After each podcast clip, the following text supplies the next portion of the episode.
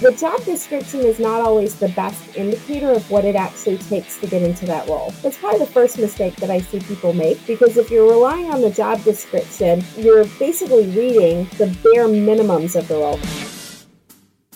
This is Chan with the Plan the Podcast, a podcast providing career advice and easy, actionable steps for frustrated professionals, helping you overcome career challenges so you stop feeling confused and defeated and start feeling focused and confident in order to excel in your career. I'm your host, Max Chan. Now let's dive into the episode.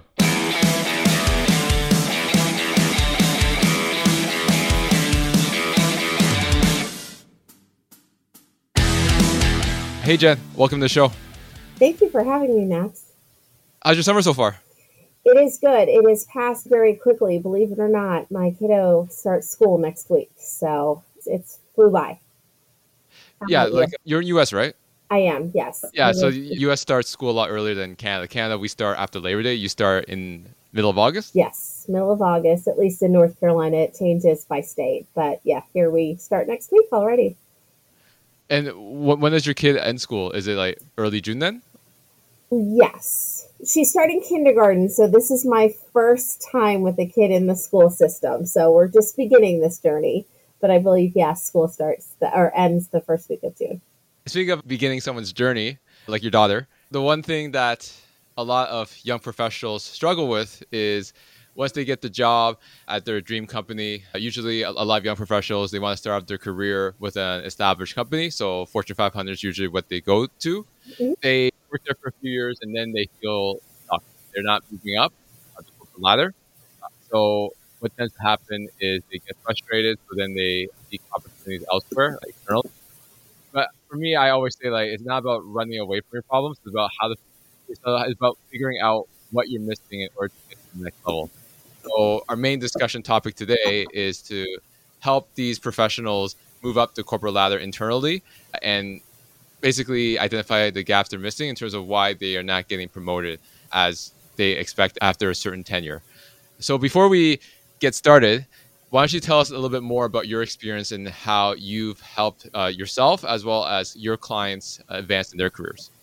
So I'm happy to do a brief intro. I started my career as an engineer. Um, so I have a chemical engineering and industrial engineering degree. Started my career in the automotive industry as an engineer. And after six years working for that company, ended up working in academia. So working at a university for five years, still doing engineering design primarily. And then I went to go work for a large financial services institution. So I went to work for a bank, did that for about 10 years. And as I moved between these roles, my responsibility grew, and so did the types of roles that I was taking on. And then about two and a half years ago, I changed jobs again and now work for one of the large HR companies in the world. And I'm an executive leading business transformation and technology services for them. So, as you can see, kind of my career, I made some major moves. I didn't change companies as frequently as I changed jobs. Generally speaking, I spent between 18 months and two years in any one job. So I was making a lot of changes but it was not through company moves, it was internal development. And so that's what I coach my clients on is how they can develop a career at the company that they're at. What are the steps to get those opportunities for career advancement or for additional responsibility where they work? All right. So you said like most of your career, uh, well, you started off as an engineer and then you went to banking, right? Well, I was still an engineer at the bank, but yes, I changed industries from automotive to financial services. All right, and then you worked your way up in the financial service industry to where you are right now as an exec, right? I did something very similar to what I do at an HR company. So I actually work now for an HR company. Okay, got it. All right. So, from your experience working up the corporate ladder, what were some of the mistakes that you were making early on that prevented you from moving up? I think the first thing is expecting that you're going to get promoted based off your potential. I think a lot of companies are looking for you to show the experience already before they actually consider you for the role. So if you think about how a job description works, a lot of people will say, Well, I meet the qualifications on this job description, so I'm ready for this promotion. And a lot of times I'll hear from my clients that they're very frustrated because the job description says that they only need five to seven years of experience to be that manager. And so one of the things I have to remind them is look around at who holds that role. What are the characteristics of the people who have that job today? Do they only have five to seven years of work experience or do they have 10 to 15? So the job description is not always the best indicator of what it actually takes to get into that role. That's probably the first mistake that I see people make because if you're relying on the job description, you're basically reading the bare minimums of the role because that's what people put in there. The best thing to do is actually talk to people who have the role that you aspire to and understand what does their profile look like? How many years of experience? What are the skills that they have? And how did they get into that role? All right. So you're saying like do informational interviews with people internally and see like what's the real the nitty gritty in terms of how they get to that level instead of looking at the job ad? Because as you said it just highlights the basic responsibilities but doesn't really help you dive deep in terms of what they're looking for from a soft skill or advanced uh, perspective. Absolutely. And then the second piece is your networking so you have to be a known entity in the organization. And a lot of people use their managers as their ambassador. They're like, well, my manager knows everything that I do. And the reality is, your manager knowing what you do is not enough. Your manager's peers have to also be familiar with you and the type of work you do. And that's really important because when you go through talent reviews in a large company, it's typically a talent review at a certain level. So it's a group of managers who are all looking at their talent and saying, these are my top people. And when you get to a director, it's the directors looking at their managers and saying, these are my top people. And they're calibrating across the organization, not just within your manager's space. So the more your manager's peers know who you are and know what your contributions are, the more they are also able to echo in something like a talent review that yes, absolutely, this person is phenomenal. You should be considering them for next roles because it's highly unlikely that your next role is in your manager's world. It's more likely that it's in a peer group or somewhere else in the organization. And so, what you want to start doing is building that reputation and being a known talent across the organization, not just to your manager. You make a good point in terms of people getting promoted, especially in large organizations. When you get promoted, you're most likely not going to take your boss's job. There might be an opening somewhere else within that department, and then you would move that way instead of taking your manager's job. Because in that case, you might have to wait a long time depending on like how long they've been there. Exactly. Like I know people that have been in their same role for like multiple years because they're happy where they are. They don't feel the need to go up. So if you're waiting for your manager to leave, it might be a long time. So sometimes, as you said, most of the time, your promotion to a manager level may be a lateral move, so to speak, where you'll be working alongside your manager at your own manager level. Exactly. So it's important that you build that network that can support you in making that move. And so, you know, some of us are very blessed and, and we have great managers. Some people aren't. And so to put your entire career in the hands of that one person is not a good idea. I often tell people you are the CEO of your career, right? So you need to have the strategy. You can't be relying on any one person to be your advocate. You need to be building a network of advocates, a network of mentors, a network of sponsors so that the organization is hearing about you. If you do everything through one person, whether it's your manager or a single mentor someplace else, you're not going to have the same amount of voice in the organization as if multiple people know who you are, what you do. I mean, I think that's obvious, the gain of numbers. And to add to what you said, your manager really makes or breaks your experience at the company. Uh, a good manager is willing to open doors for you, and a selfish manager will basically like, you'll never move up if you, even no matter how much you work, uh, you'll never move up just because of their selfishness, right? Or they're being protective of their own job. So again, as you said, you need to network with other people in the organization, and then you can move to an advancement role once there's opportunity opened up in that part of the organization. And to continue on this topic, how does someone like network and get more face time with higher level people? So, for example, if you are a specialist or an individual contributor, uh, if you interview for a management role, like like the next level up, who decides it? It's usually the director and then maybe the VP.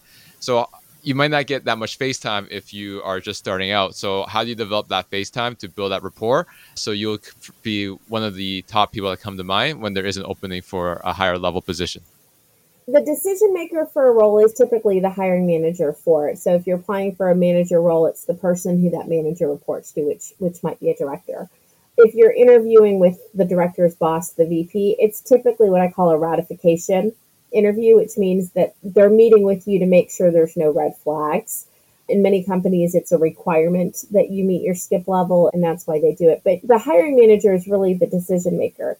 What I have found from watching my clients and also my own moves is that there's kind of two approaches. One is you should also know who your future peers will be because they can also put in a good word. So if you are networking, it helps to actually know people who are going to be on the team that you're going to be part of because they already have the ear of the director that you might be trying to get a manager level role from. So it really is about building relationships across the organization. How you build relationships across the organization, most companies have employee resource groups. So, like, they'll have groups for people with certain identities, or they'll have groups for people who share certain causes or are in certain phases of life, right? There's caregivers groups, or moms groups, or women leadership groups. And getting involved in those can help you build a network across an organization. And a lot of times, those organizations are sponsored by leaders in the company. They're sponsored by VPs, and directors have leadership roles in those organizations too. So, those are a good way of meeting people.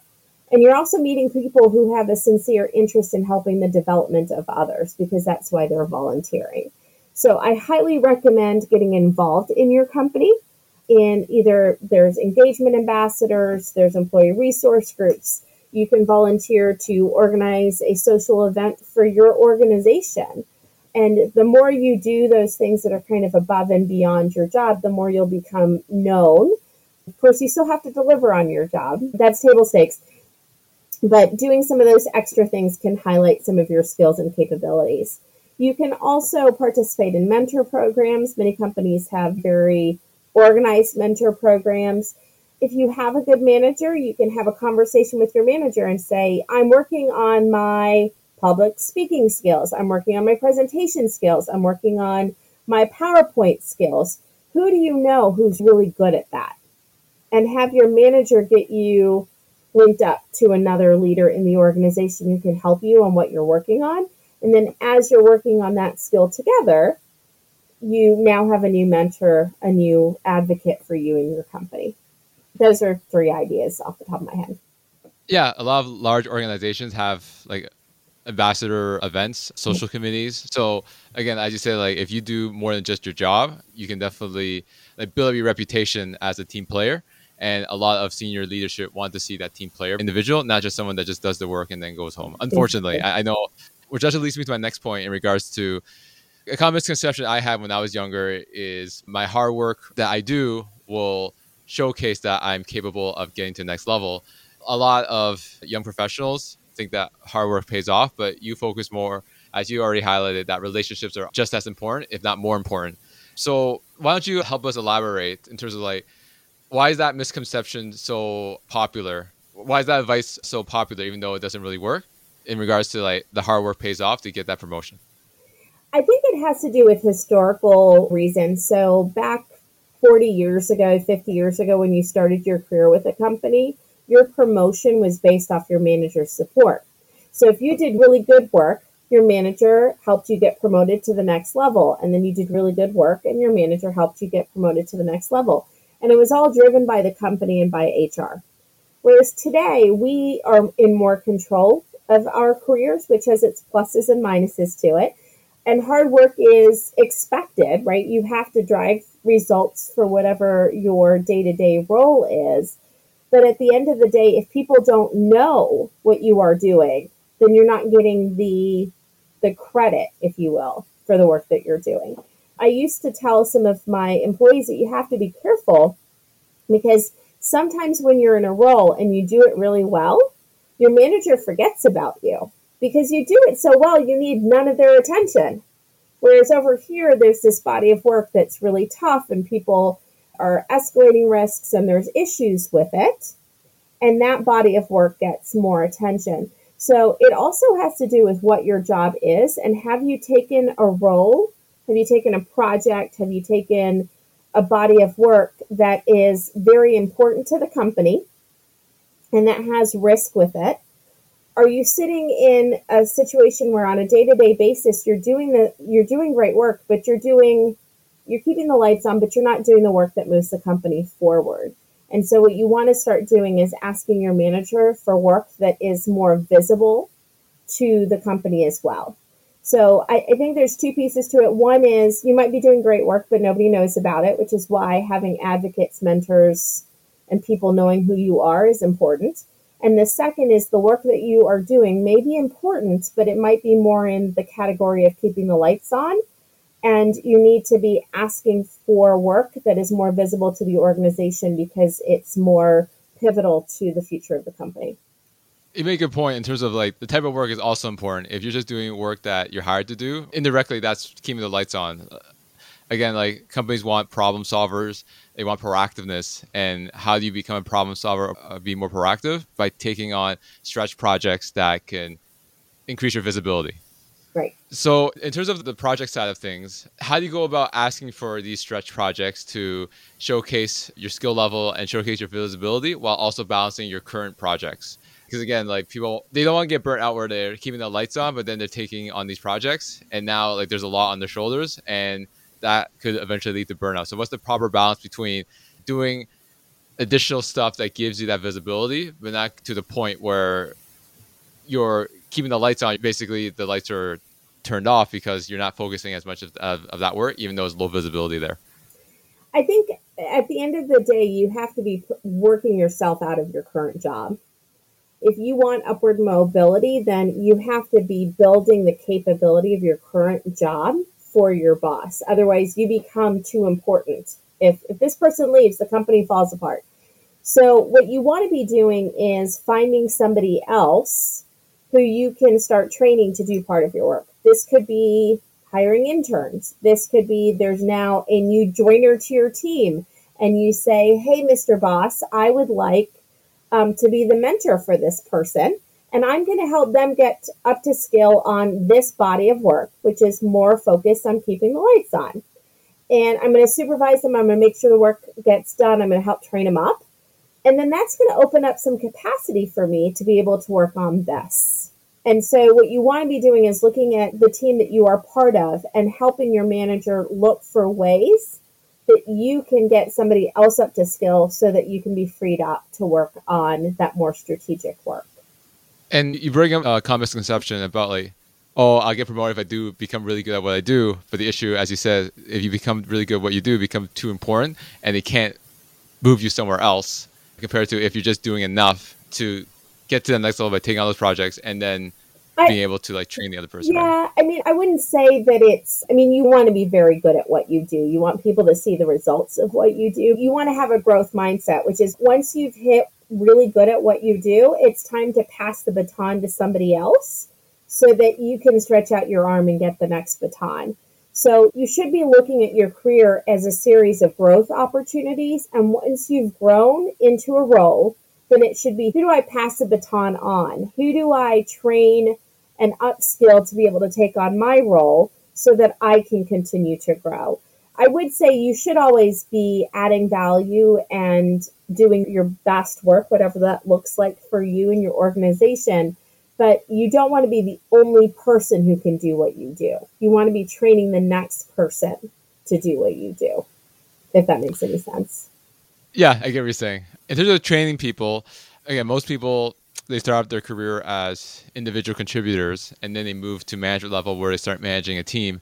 So how can you showcase those skills when you're not a manager? So again, it always goes back to you don't have the they want to hire a manager, but you have no managerial experience. Another common one is that you have the education, but not the work experience. That tends to what happens to a lot of uh, job seekers that graduated college, university.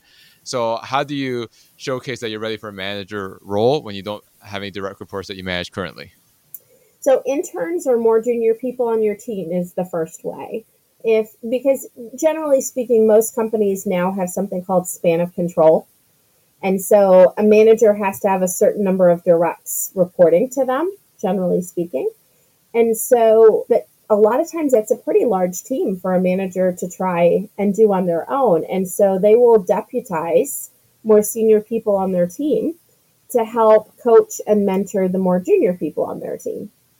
And so essentially, you want to position yourself as being someone who can coach and mentor the more junior people on the team.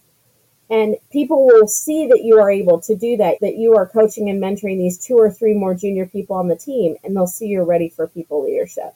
A lot of time it's about showing that skill in opportunities that are in front of you depending on the type of roles that you're in, project management or leading a body of work where people don't report to you, but that you are responsible for influencing them to execute against the plan. That's another way of showing people leadership. We talked about employee resource groups and engagement ambassadors. Those are other opportunities where you're leading a body of work that other people have to contribute to. And so you're showing skills around influence and communication and motivating others. And so, what you want to be doing is looking at how, when we talk about being a people leader or being a manager, what are the different pieces of that? And at your company, what are the pieces that they're looking for in a manager? So, a guy named Marshall Goldsmith, he's written a lot of books. One of his books is What Got You What Got You Here Won't Get You There, I think. I might be saying it wrong. But he talks about feed forward instead of feedback. So having conversations with your manager and with your manager's manager about I really I want to be a manager. What are the skills that I need to develop to get there? And it's feed forward. They're helping you look forward and helping you identify what you need to work on. And if, for example, they're like, well, you really need to work on your ability to get people to do things without them reporting to you. Because if you can do it without them reporting to you, then we know you can do it when they do report to you. That's the skill of influence, right?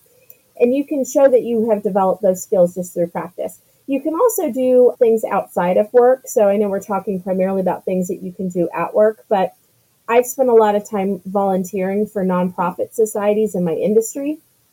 And that's also an opportunity to build your network, build those skills of leading committees, you know, organizing events, helping put on different conferences where you develop those skills. And then when you're being interviewed, you're able to talk about examples where you've led people, they just weren't at work. In your opinion, do you find it harder to influence people that are not direct reports compared to people who are? I know it, it seems like a rhetorical question, but what's your opinion on that? I mean, absolutely. People who report to you have a natural desire to some degree to follow what you're saying. I think it's very different to have to influence people. And I think that's one of the reasons why project managers a lot of times are very successful people leaders because they learn how to influence people. They learn how to tie why something is important to somebody's motivation.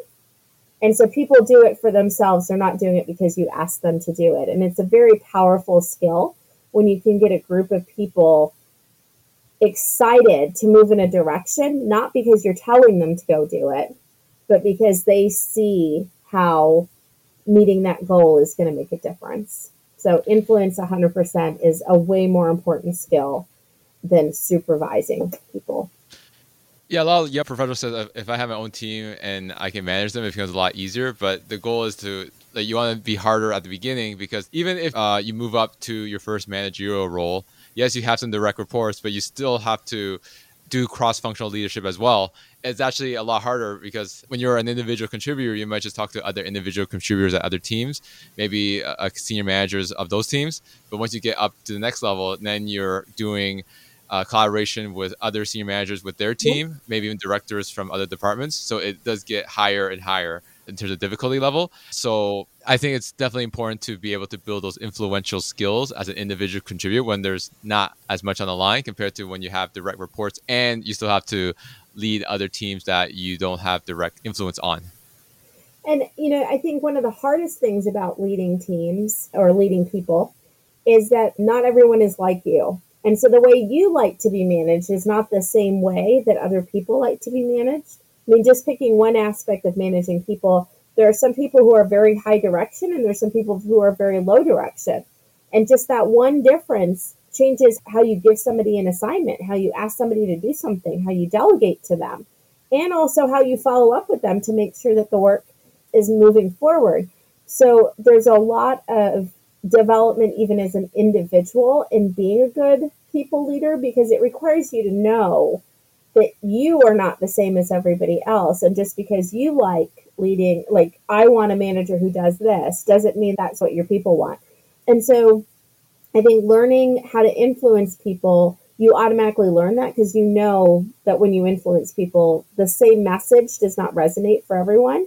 You have to find out what is important to somebody to be able to influence them. And that skill makes you a really good people leader. Got it. So to quickly summarize the strategies to advance your career, first off, again, is to build relationships, not just with your manager, but other people That's in the department or outside of your department if there's other cross-functional uh, mm-hmm. teams that are important. The second is, again, like once you get up to speed with your current work, when you start off, you then want to get those stretch projects and get more projects that are high visibility, and those tend to be projects where they're looking to like move strategic initiatives and that gets a lot of high visibility with executives and up. You've got it. The third would be yeah, okay, yeah. And then, and, then the, yeah. and then the third point is do stuff outside of work.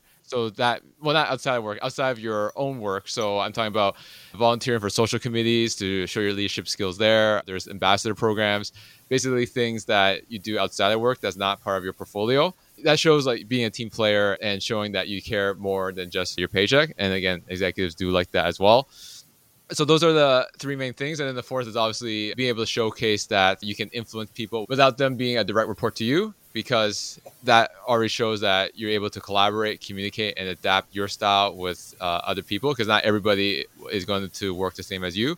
And then again the higher you go up the more collaboration and teamwork you will have to implement to ensure that things get done is there any other things that I'm missing here, Jen, that you want to add in terms of the four things I've just highlighted based on I, would just add far? on, I think on the second, in order to get those additional assignments, you have to be working on developing the people around you so that they can take work off your plate. To your earlier point that you don't want to just keep adding things on your plate. So to create the capacity for you to work on stretch assignments, you need to take some of the things you're doing and be able to develop somebody else to do that work. So all, all, this is good. Again, young professionals tend to be a bit more impatient, especially when everything can be achieved by like a click of a button. For example, like Amazon Prime, you can order something and be arriving the next day if you want to pay that extra charge. So how long does it take to move to the next step in terms of promotion? It, it's going to depend on your company. So some companies have become very flat and so they have big spans of control, and you're going to have to wait until somebody moves for you to get that opportunity. Other companies are way more, I'll say, agile, and they're not quite as structured. And so manager roles open up as like, oh, we need somebody to go do this. We're going to open up a manager role and give them a couple of people. So I would say it depends a lot on your company. Generally speaking, most people will not hit manager until they've got at least three to five years of work experience. And in some cases, more. It depends on what kind of team you're leading, right? If you're leading a team of engineers or you're leading a team of professionals, you may end up having more years of work experience in order to be that people leader. If you're leading a team of folks in more of an ops environment, you may be able to get promoted sooner. So it really depends on what your type of work is and your organization's culture. But I would say a rule of thumb, at least three to five years. So you said three to five years in order to get your first promotion when you start off as an individual contributor.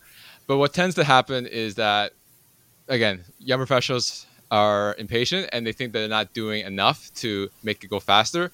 So then they end up just like going somewhere else. Okay. So what are some signs where you should stay the course compared to just leaving because you believe that you're not getting that promotion because you think it's like lack of skill, they're not taking you serious. But in reality, it's just the fact that you don't have enough experience in the company yet for them to trust you to take that next step. It's an interesting question. I wish there was like a really easy way to answer it, but it's going to depend on what type of feedback you're getting, honestly, from your managers. So if your leaders are telling you during your mid year and your annual review performance cycles like, we love you, you're doing great work, here's something we want you to work on. In three to five years, we see you here in the company, and they're messaging all of that to you. In that situation, I would definitely be patient and I would wait. One of the things that I will also say is if you know that it's going to be three to five years, that doesn't mean that you have to sit in your current job for three to five years. You could do what you do and take a lateral move after two years and do that for two years and then go to people manager, right? So, one of the things I always encourage people to do is look for lateral moves around your organization because it can help you deliver, I'm sorry, develop skills that you don't have today. And so, even if it's similar work to what you do today, you can have more responsibility, you can meet different kinds of clients. So look for opportunities even while you're waiting to take a lateral move and have different responsibilities than you have. But if your company is messaging to you that everything looks good and that you're considered high potential, I would say it's worthwhile staying the course, maybe finding something else that you would like to do for a couple years.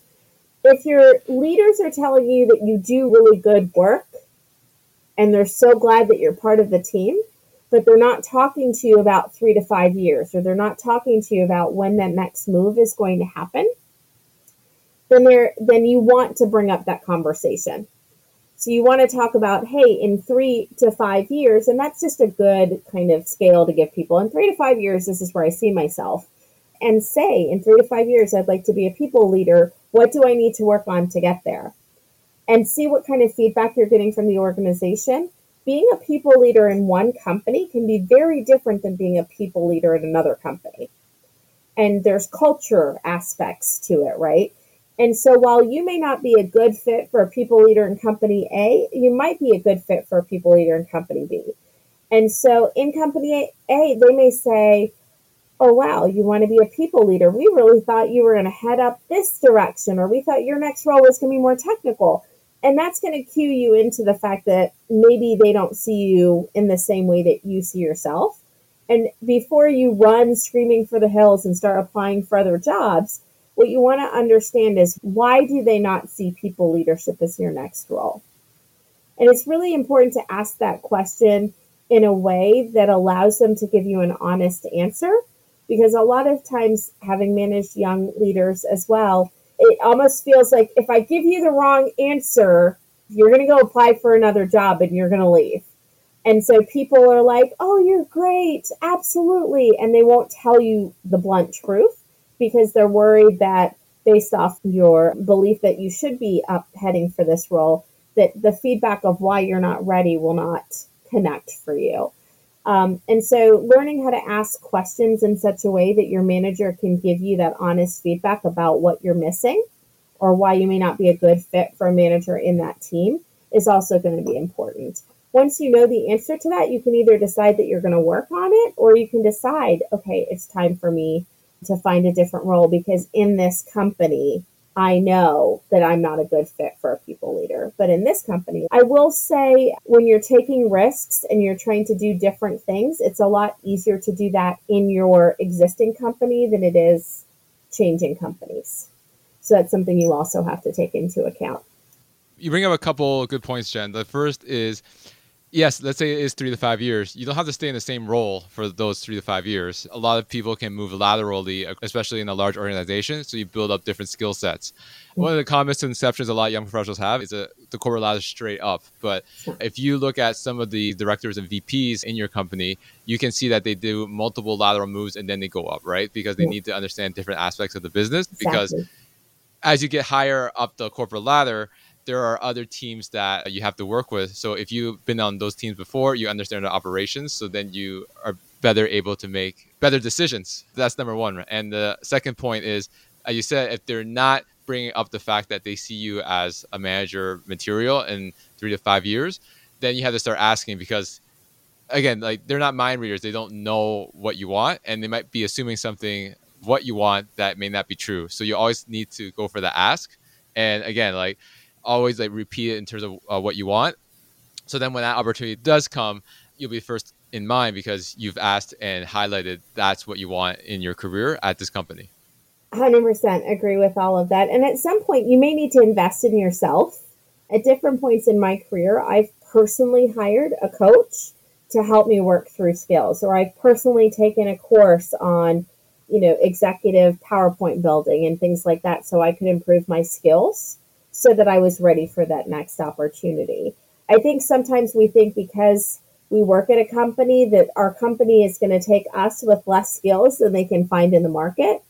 And that's not going to be the case. If they can go out to market and find somebody who can do things better than you, then why would they promote you? You have to make that argument, right? And it's usually things like I know the organization, I know the people, I know our products, I know how to influence folks across the organization. So you have to make those things real because a lot of times an organization can also go out to the market and find people who have you know people leadership skills. So that skill is very transferable. What are the skills that are less transferable in your organization? In terms of upskilling as you mentioned one of the common things that professionals do is getting their master's or MBA because they think they don't have enough education to get to the next level. What's your thoughts on that and when is a good time to actually get further education? This can be a little bit industry specific because there are certainly professions where it's important to have a master's degree or an advanced degree. I will say, generally speaking, I don't see many career paths into people leadership that require you to have an advanced degree. So I know a lot of people who have an MBA, but that didn't help or hurt them on this path. Like they may have learned the skills, they may have learned about HR, or they may have learned about leading people, but you probably could have taken a class, read a book, or hired a coach and learned the same skill set. So this is why I really think people have to focus, unless it's something you want personally. Like for me, I really want a PhD one day. I want it. I'm going to work for it. It's what I want. So regardless of whether it helps me get a job or not, I'm going to do it, right? If it's not about that and you're looking for a business case return, this goes back to what I said earlier, which is look at the leaders around you. So if you aspire to be a director, look at the credentials of the directors in your company. Does every director have an MBA? I can tell you where I work today. Most of the senior leadership team at my company do not have an advanced degree, and they report to the president of the company. So if you have to look at what is the profile of the people who are getting those leadership roles or who are in them and that's going to tell you what the business case value is for an advanced degree. A lot of times you're looking at how you can develop certain skills, and you can develop those certain skills in a multitude of ways. One of the skills that people, generally speaking, have to learn, besides how to manage people, is how to build business cases or manage P&L, the financials of running a company. And that can be where an MBA is very helpful but you can also take a class on finance, or you can also take, read a book, or do other things to learn it as well. So I would say look at your company's leaders, see what the profile looks like there. If it's something you want, then absolutely go do it. The place where I see an, a master's degree really helping is when you're trying to pivot. So if you've been a project manager for 10 years and you want to pivot into marketing, getting an MBA with a focus in marketing helps you make that pivot. Does that make sense? Yeah, that makes sense. Again, like perfect example as you said, look at the executive leadership team or let's say look at a bunch of directors, see how many of them have a master's degree, how many don't. If the majority don't, then it's more about maybe building relationships or maybe there's a certain skill set that does not require a master's degree. So you, again, you save a lot of money if you know what the answer is yeah. Do your research. Exactly. And it is company dependent, right? Like different companies are different around this. And what I would say is at the end of the day, if you want an advanced degree, go for it. There's nothing wrong with education. But expecting that you're going to get a promotion or more money just because you got that degree is where people often are disappointed. And we've mainly talked about going from individual contributor to manager. In terms of all the stuff that you've shared with us for all the strategies in terms of getting promoted, does it differ as you move up the ladder? So let's say you go from manager to director to VVP to EVP or senior VP. Is, is there any differences or is it the same themes based on what we discussed? I would say that it's very similar themes, but the importance of those changes. So when you're starting to move into director and VP, relationship strategic thinking and understanding business and how the organization works, how things get done in the organization, not just in the part that you own, but in the company as a whole, those become key. So if you think about an organization, as an individual contributor, you have a body of work. As a manager, your team has a body of work. As a director, your new expanded team has a body of work. When you get to more senior roles, it's not about just your organization. Now it's about everybody else's and how they interact. And that is a different skill set. So, generally speaking, I would say it's a lot about strategic thinking about the organization and how you fit into the organization and its goals. And that's very different than individual contributor manager because they're typically not looking for that skill set in the same way. And then they're also looking for people who understand how a business runs and can speak to how they have an impact on the financials and make sound business decisions. The other thing I want to bring up is getting rejected during the interview process because I'm assuming a lot of large organizations when they have an opening for a managerial position people still have to apply even if you're an internal candidate. It's not always like they just give it to you.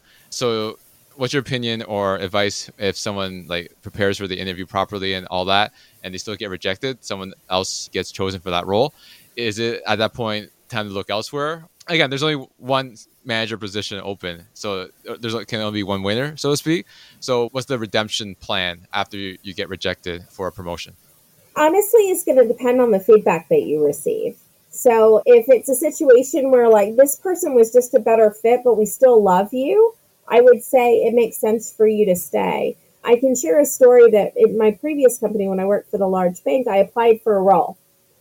And the executive actually picked somebody else. And two years later, she came back to me and said, Hey, do you want to be part of my team? So it's also about just recognizing that you may not be the right fit for a specific job, but that doesn't mean you're not the right fit for the organization. And the key there is understanding why and I think uh, a lot of times, you know, we'll have a conversation where we'll be like, hey, Max, why didn't I get the job? Right. And that's a really hard question for somebody to answer. Instead, learning how to ask questions so that you get more meaning out of the answer. As an example, it could be like, what is something that the candidate you selected had that you saw I did not have? You're asking essentially the same question, but you see how one is easier to answer than the other? So, learning how to ask questions to get better feedback, I think, is really important. Building a relationship with the recruiter and asking, having that candid conversation with them is going to help you. If the company is like, we just don't see you in a manager role, then you probably are going to have to leave the company to get that manager role. If the company is like, we see that you have the potential to be a manager, but we still see that you need a little bit more experience in mentoring, so we'd like you to go be a mentor over here, then you have to decide whether or not you're willing to go do that, or if you're like, I'm going to go apply somewhere else to be a people manager. I will say it is hard. My experience is it's hard to be a people manager at a new company if you weren't a people manager in the past. Are companies really that honest saying we don't think you're manager material, or they give you like some political answer so you stay, right? Like, what's your opinion on that? most companies aren't going to tell you that you're not manager material because again one of the concerns is like you're really good at what you do we don't want to lose you and so what they'll say instead is that you have a gap or that you have a skill that you need to develop in order to get there. Sometimes if you get a very honest hr leader they'll tell you that hey we really see you being more on the technical path than the manager path. What i will also say just having been a people manager for a while now is I think a lot of times we focus on, like, as young people who are aspiring to leadership, we focus on all the good parts about people leadership. But there's a lot of downsides to people leadership too, which require a lot more maturity than I realized when I first became a people leader. You know, telling people that they're not performing and putting them on a performance plan. That is not an easy conversation laying off someone because your company has to cut costs. That's not an easy conversation. So, you know, I think people management is more than just helping develop people and running a team.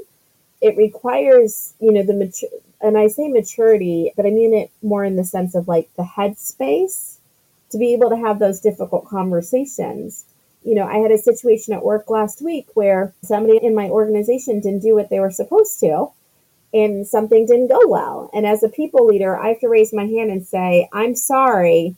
I am responsible for this not having gotten done, even though it wasn't me. Right. So a lot of times I think we focus on a lot of the nice things about people leadership, but when you actually become a people leader, the unfortunate reality is you spend a lot more time on some of the hard things than you do the fun things. Absolutely. The higher you go up, the more stress there is, more risk there is, right? So yeah. 100% agree, right? Like a lot of young professionals want to move up the corporate ladder, but again, like this is a conversation for another time because this could take a lot longer in terms of like career clarity. But ultimately, you want to evaluate like what you really want out of a career, and exactly some people might not want to be a manager. Like I know professionals that have been individual contributors all their lives because they don't see themselves as people leaders. It's less stressful. They just want to do their work, do their own portfolio, and not worry about anything else, right? That's up to them. So again, definitely appreciate your advice in terms of how to advance your career. But again, it's very important to realize that do you actually want the people manage or you just want the title and money? And there is a difference for sure. And you can try it and realize it's not for you and always go back to being an individual, you know, contributor. So it's not like it's a one way street for sure. But I will say, I think sometimes we don't tell people the hard stuff about people leadership enough.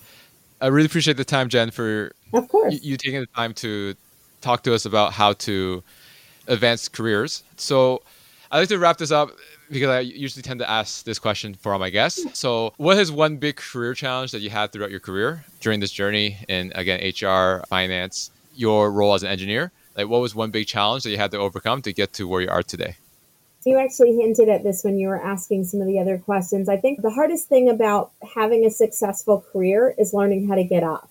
Because the reality is your career is going to knock you back. You're going to have moments where things don't go well. You're going to have moments where you apply for a job and you don't get it and somebody else is promoted over you. Difficult things are going to happen in your career. And the hardest thing is recognizing in those moments that who you show up as is going to convey to people just as much as if you had gotten a promotion. And so resilience, I would say, is the lesson. And it's the lesson, unfortunately, I keep on learning. But your career takes resilience. It takes being knocked down and being disappointed that you didn't get an opportunity and still saying, I'm still going to show up and I'm going to show up as the best version of myself and do my best work, regardless of what has happened, so that I can be proud of myself and then when the next opportunity comes, being like, okay, I did it and it paid off.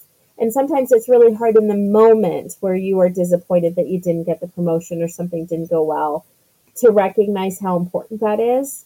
But I would say resilience is probably the skill that I've learned the most in the past couple years. Just as I've, I didn't get the job, I didn't get the promotion, I got layered, you know, whatever the case might be. My career had a setback. How did I respond in that moment?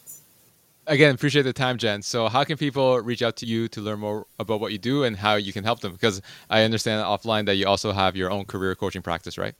I do. So, as a side gig, I work with corporate professionals who want to advance their career. The easiest way to find me is to look me up on LinkedIn, and I welcome everyone to connect with me. Just in the message, let me know that you learned about me on the podcast, and I'm happy to connect.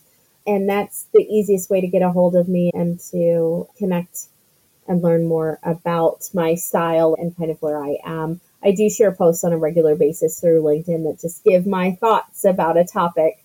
And so you can also see other random rants for me if you want. Again, I appreciate the time and uh, enjoy the rest of your summer. Thank you, Max. You too. Thank you so much for listening. And if you found this content valuable, here's three ways I can help you achieve your career goals for free. First, subscribe to this podcast as I post two episodes a week. Number two, leave a five star review as this helps build the credibility of the show so we can gain access to more influential people to interview and bring those lessons to you to help elevate your career. And number three, connect with me on social media. There's a link in the show notes for you to click on that compiles all my active social media accounts, making it easy for you to find me and connect with me. Thank you again for listening, and until next time. Thank.